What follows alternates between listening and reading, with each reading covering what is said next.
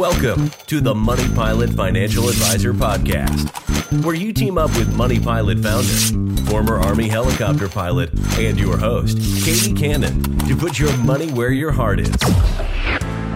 Together, we'll tackle issues big and small so you can take charge and land your financial life.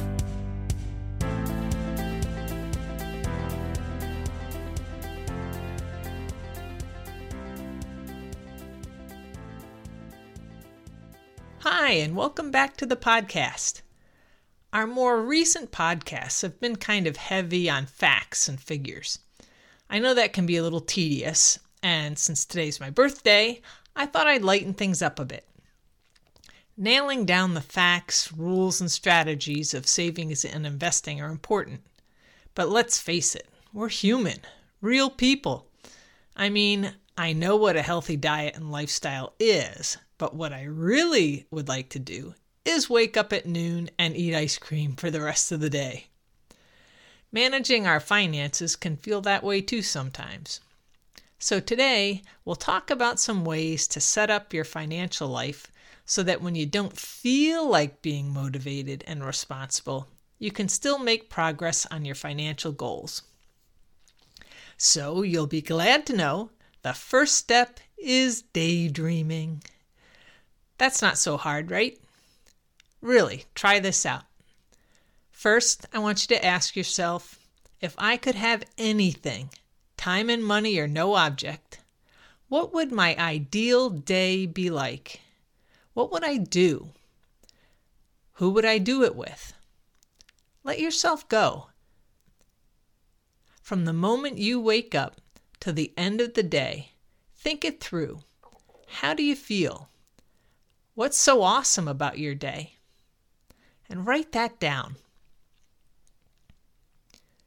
All right, then next, ask yourself, if I could do anything, but not everything, what would my day be like? What made the cut? What makes you happy? What or who is meaningful to you? What really brings you joy and satisfaction in life?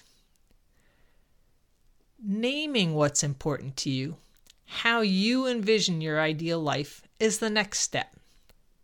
And we can use words like goals, priorities, and responsibilities, but if we only feel up to a sleep till noon and eat ice cream kind of day, are we really going to go out and plant carrots or train for a marathon?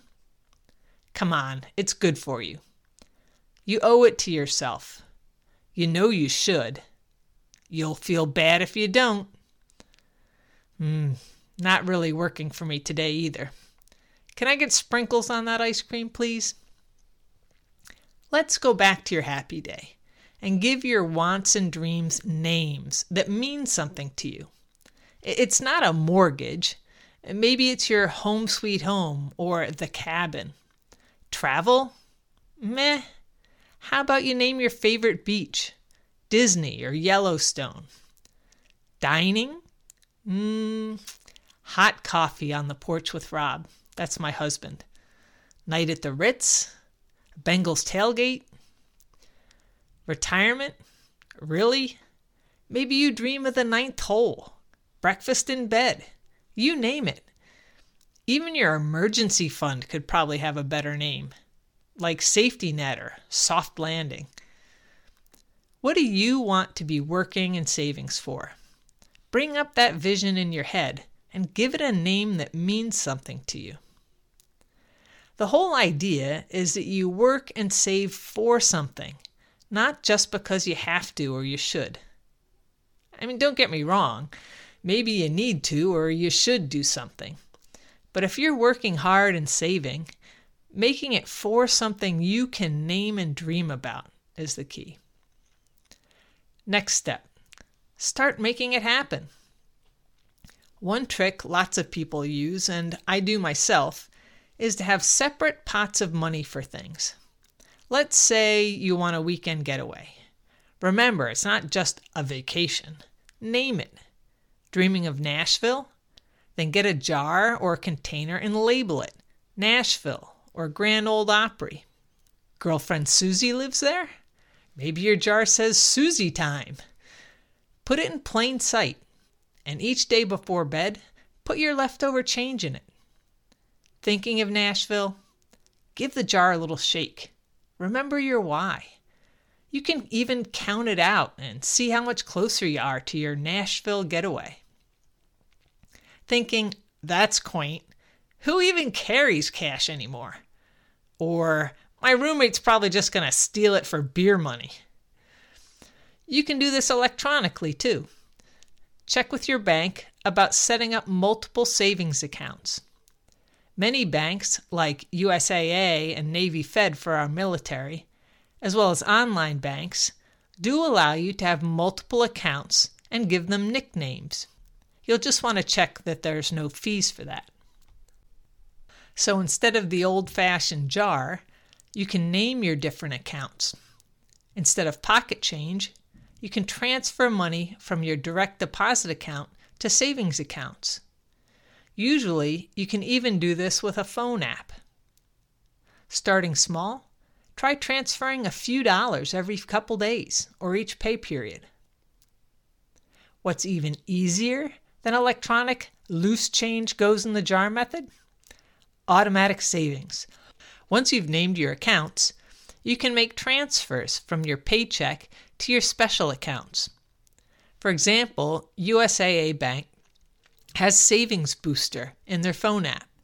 You can have one dollar to nine dollars automatically transferred to a savings account two to four times a week. Save small, save often is a great way to start. You can also set up automatic transfers to savings accounts with regular deposits, like your pay. This is great for the cabin or ninth hole accounts.